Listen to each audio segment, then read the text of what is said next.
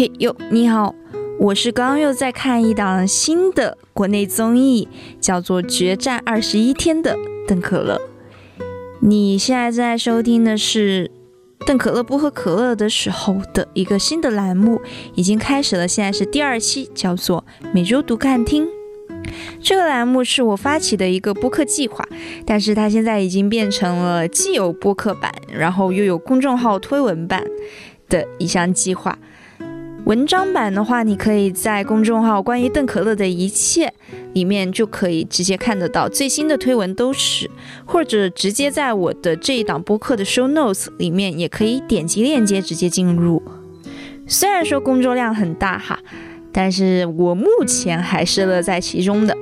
不知道会坚持到第多少期，但是还是想继续做下去。这一次的话跟上一次有点不一样，我是按人来分，就不是说按读看听这个顺序了，而是说先分享每一个每一个的人，这样的话可能听起来的感觉会比较连贯一些。好，我们现在开始。首先我先来分享我自己。嘿，我在过去的一周里面读关于读，我是买了三本设计书，他们是一个杂志里面的一个系列，这是一个设计系列，然后里面有三本书，配色之道，日本配色设计手册，这是一本，然后是版式之道，日本版式设计手册，这是第二本，第三本是日本大师战。这三本书的话我觉得做得特别好，最主要是前面说的那两本版式之道跟配色之道，这里面会列出日本的一些很出名的大师他们的作品，无论是说是他们的海报啊，还是他们做的一些视觉的包装啊，很多都会举例子出来，然后直接给你看他们的配色，也会标上他们的那些配色数值，可以让你直接去查数值。然后最好的是配色之道这一本书的话，它最后面是有那个速查表的，就是它会直接给出在一页里面或者两三页里面就给出整一本书的所有的配色都在里面，第一组配色啊，第二组配色，然后直接会标出在这本书的哪一页。我觉得这一点是特别好的，因为有的时候你很难说你一百多页一页一页翻全翻起来看嘛，有的时候就是只想说，哎，我要设计一个新的 logo， 我想看一下有什么配色比较好，那直接去最后几页那个速查表，看到哪几个配色摆在一起好像看起来不错，直接就去到他们相应的页数，然后去参考一下它做出来的之后的那个实物是怎么样子就可以了。并且这本配色之道它会分了四种类型的配色的风格，像是什么经典的风格啊，或者是活泼的啊，它都会分好。所以的话，你想要整一个视觉整体的情绪往哪边去的话，也是很方便去检索的。然后第二本那个版式之道的话，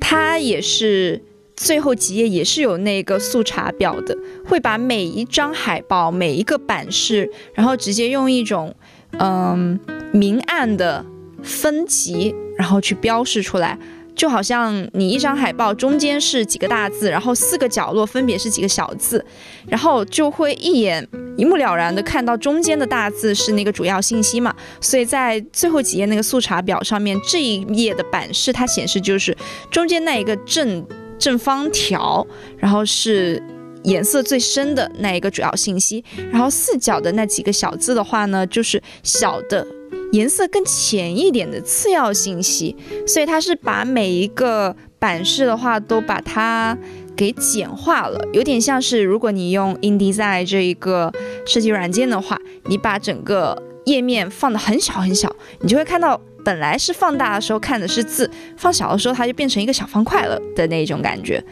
所以也是很适合你去速查，还有就是你想排版一些信息的时候立刻就去拿来用的。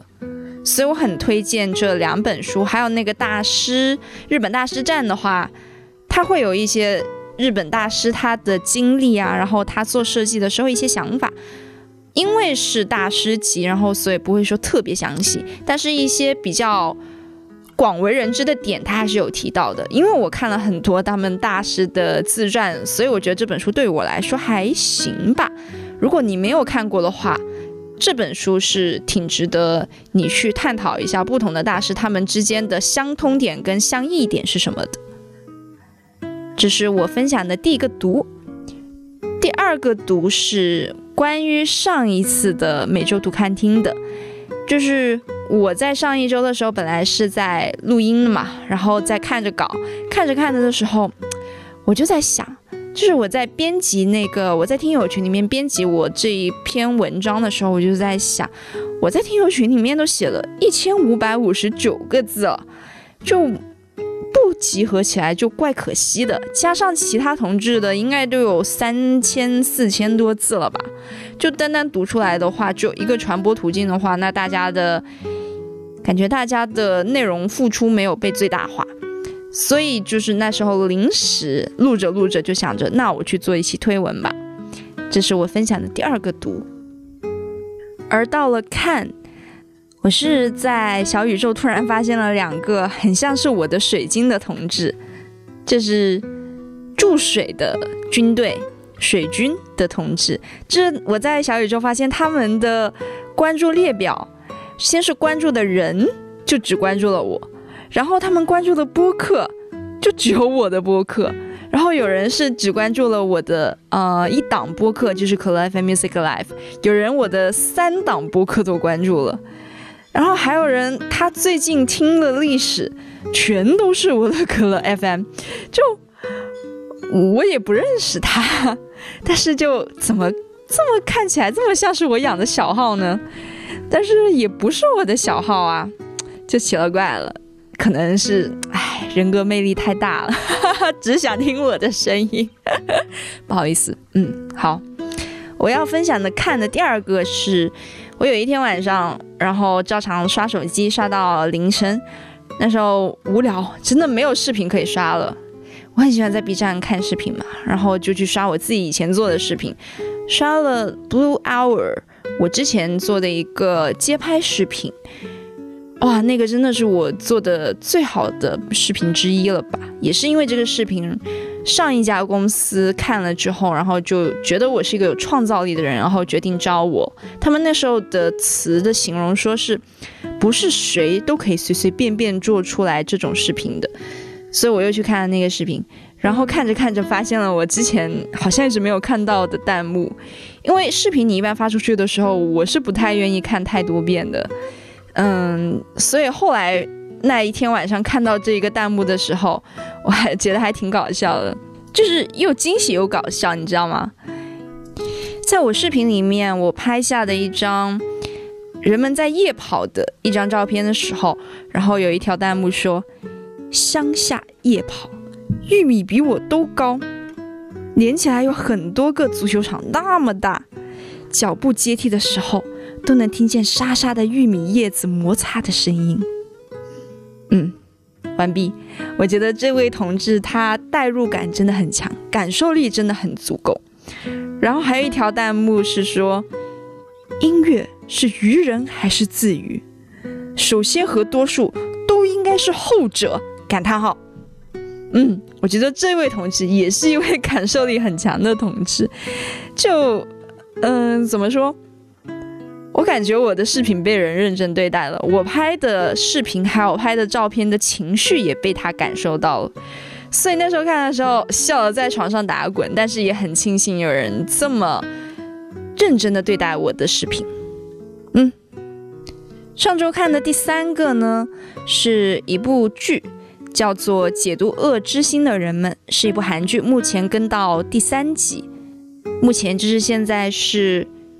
一月二十三号周日。我觉得这部韩剧的话是节奏有点慢，但是题材是不错的，代入感是有的。它是一个讲读心师，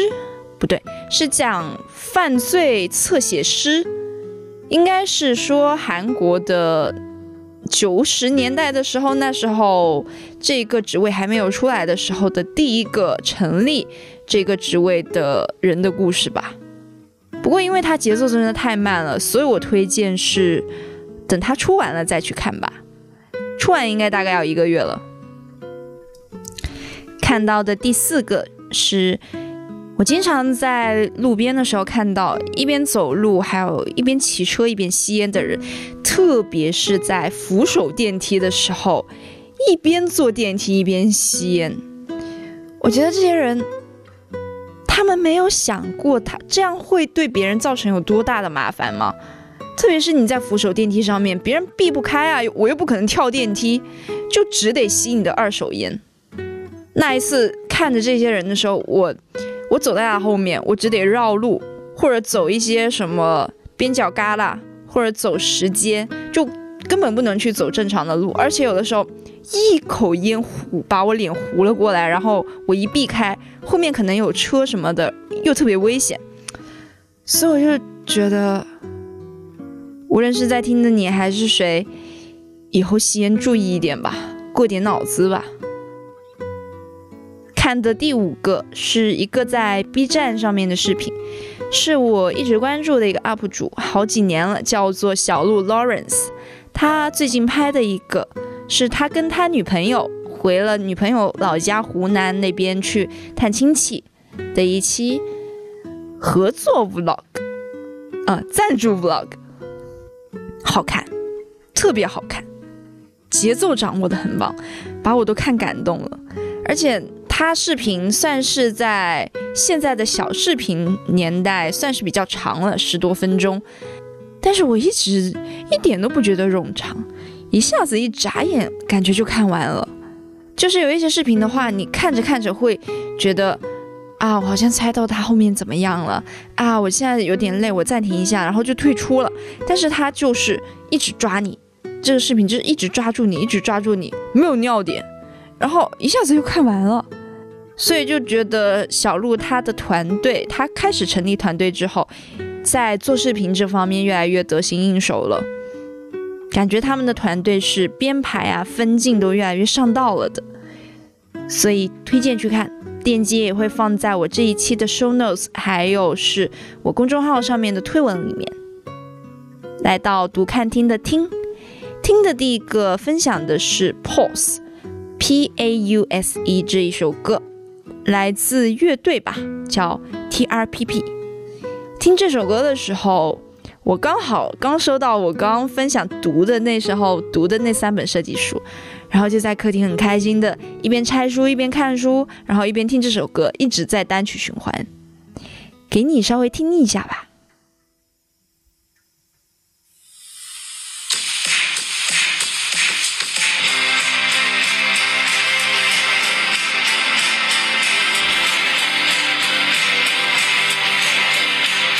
好吧，这是一个摇滚，稍微有点大声，但是我真的很喜欢这种感觉。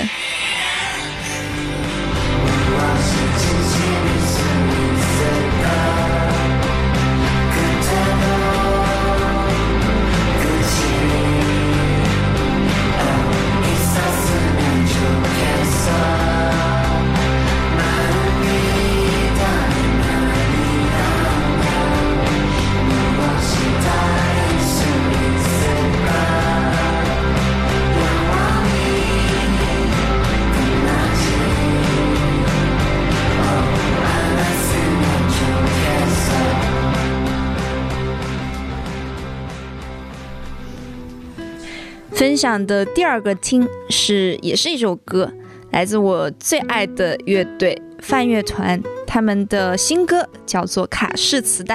这首歌是这一周才不对是这个月才上架的。我有一天下午一直单曲循环了这一首歌，我觉得这首歌是一首音乐人创作者他创作出自己的心声，也是给歌迷，同时也是给他们自己的一首音乐。里面的歌词读一下给你听。当你对我说如果你走了会听那首歌，能够还记得我，然后在不同时空相互怀念着，有一点感动。可是你已不再陪我期待，诉说旋律后的告白，在意每段歌词感慨，假装哭着要我给个交代。物是人非的卡带，你也不会回来。千言万语都尽在歌词之中啊。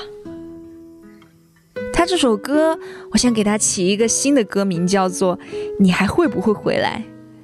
就跟他其他的歌名都真的很相配，例如你真的会来吗，想淋雨就别走，没有人不比我快乐之类的。我还想分享第三个我的听，是播客啦，到播客环节了。第一个是一个我喜欢的播客，最近开始喜欢上的，叫做金汤力电台，然后他们有一期 After Lounge 四季的歌。其实金汤力电台我以前也有听过，但是那时候可能正处在叛逆期，播客叛逆期，所以不太想听音乐类的播客。不过上一周，也是最近这一周，不怎么爱听音乐播客的我快要爱上金汤力电台了。保守如我，但是主播博文还有乃俊的一唱一和是我能接受的捧跟逗跟聊天方式里面最大的限度了。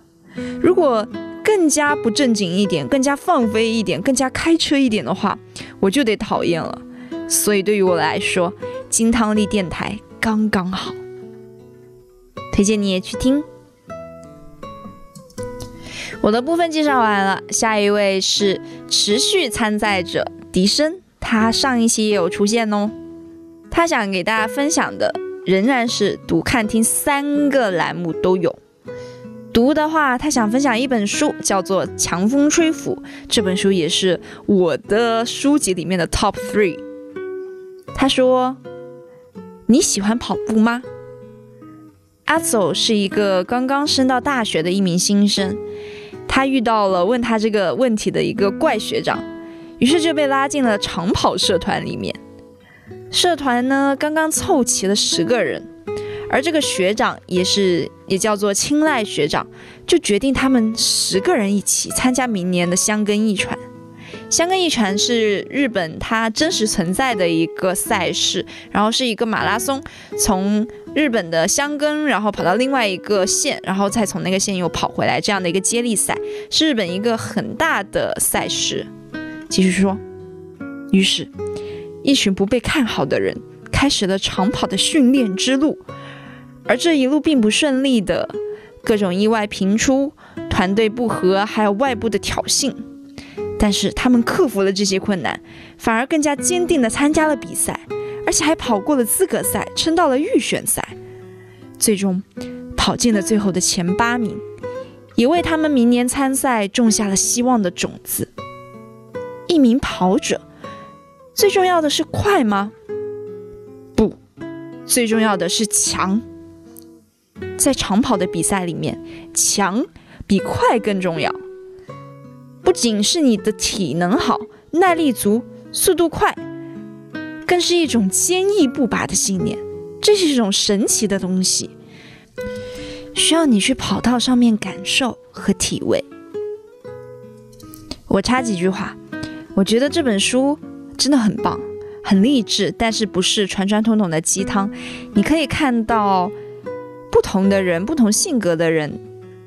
还有不同经历的人，他们是怎么样凝聚起来，有一股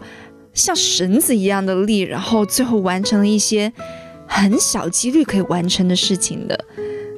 我那时候看这本书的时候是在大学，看完之后我就觉得，如果以后我要是遇到什么事的话，想不开了就来看看这本书。不过真的有点厚，不过因为它是一本小说嘛，其实咻的一下，只要你好奇后面的情节，你就会很快看完的。接下来来分享笛声的看看，他也是介绍了一部纪录片，叫做《守护解放西》的第三季。笛声他说，这是众多的法制纪录片的一部，发生在了长沙市解放西坡子街派出所的故事。他去派出所都是办户口啊、身份证啊、护照之类的东西，没有见过像纪录片里面那种场面的，可是纪录片里面也是确确实实发生的那些事情。就真的让他很大开眼界。就像是第三季里面有很多故事反转又再反转，剪辑编排很成熟，而且更加能够迎合观众的胃口了，不过却没有了以前的那种真实感。不过真实与否在于你愿不愿意去相信，有可能是他变了。不过这个纪录片仍然是他宅在家里去了解一个世界的一个渠道，不过他更推荐第一季，他觉得值得一看，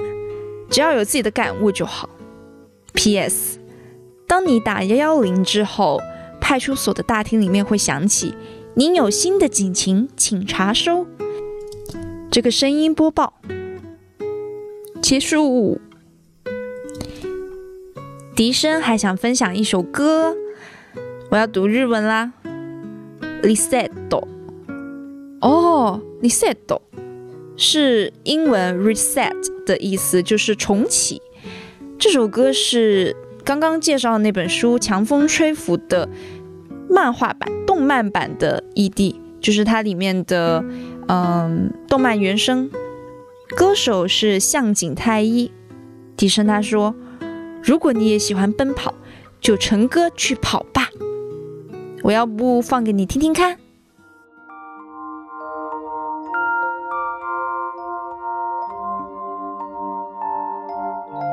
走り出せればほら掴めるから、一度離した明日へのチケット、この場所から始まるから、取り戻すためもう一度リセット、改札を出て目に映るサンセット。最后一位分享每周读看听的同志是 Dei，他就有点吝啬了哈，他只分享了看，不过他关于看这方面有很多的感悟哦。他想分享的是一个纪录片，叫做《操控追捕终极骗徒》。呃，因为他是在 Netflix 上面看的，人家充了会员的，所以他看的那个片名可能有有点跟我们在这边看到的有点不一样，所以推荐你去看一下 show notes 上面我放出来的链接，或者是在公众号那里直接点直接复制比较好。对，他说这次分享的是一部 Netflix 新出的纪录片，说的是一名伪装成英国军情五处的人，他在十年里面是怎么样去欺骗很多人，甚至操控了一整个家庭。在导演和受害者访谈的时候，让他印象最深刻的是他们都不约而同地说了一句话，这句话就是这件事改变了我未来的十年人生。他们都在相仿的年纪，十七岁或者是十八岁，在享受高中生活的尾声，或者是刚成为大学的新鲜人的时候，一个人无意间地出现在他们的生活之中，以继父的角色，或者是成为你认为的那一种聪明可靠的朋友。对世间的险恶世事不深的他们，就这样一步一步的被这一位罗伯特或者是大卫洗脑操控。三位年轻人都误信了他的话，以为爱尔兰反抗军在追寻他们，而罗伯特是派来保护他们的，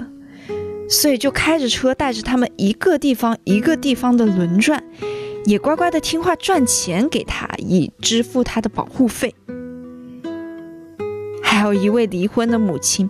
误以为寻到了一个好对象，直到大卫住进了他们家，以污蔑的方式把还在读书的大儿子赶出了他父亲家，还让女儿拼命的出来打工去维持家里面的支出。而他只是口中说他是公司的高管，也只是会吹嘘他是多么的有钱。之后的几年，只有在受害者们被丢弃了，才真正的解脱了。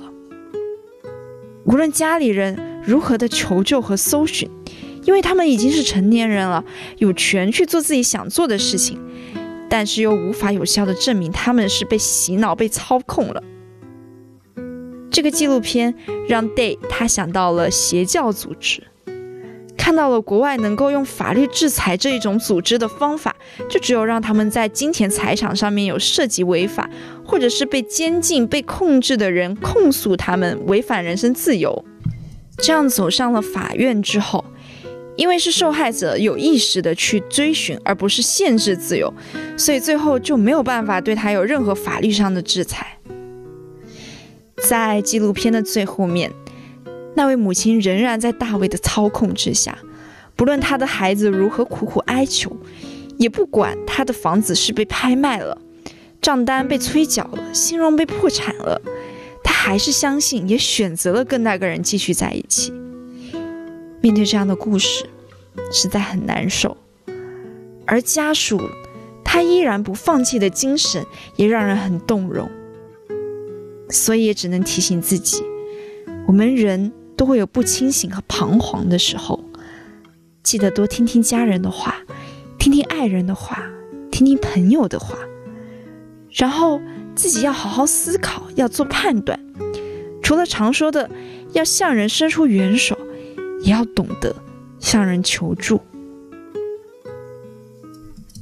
哇，我听了这个纪录片，我我没看过，我都觉得有点恐怖哎。这种控制精神的这种犯罪方法，最后法律还很难去制裁它。哇，听起来就毛骨悚然，细思极恐。而且也是我们以为可以制裁所有坏人的法律，有的时候是真的就那个罪名明当当的放在那里了，法律也没有办法去给他一个大家都满意的制裁。而且我最近看了一些警匪的一些韩剧啊，也会觉得有的时候法律还会冤枉好人，就法律的漏洞还是有很多，就真的是看我们人们怎么样在一件又一件的特例的事件上面，然后去吸取教训，最后一步一步的去完善法律吧。好了，今天的每周读看听第二期到这里就结束了。你如果想参与的话，也想你的声音或者是你的文字出现在播客或者是公众号里面的话，就加入听友群。我把加入的方式放在 show notes 上面了，只要加乐在小助手的 Q Q， 然后他就会发送那个 Q Q 频道这个听友群的链接给你，就可以加入啦。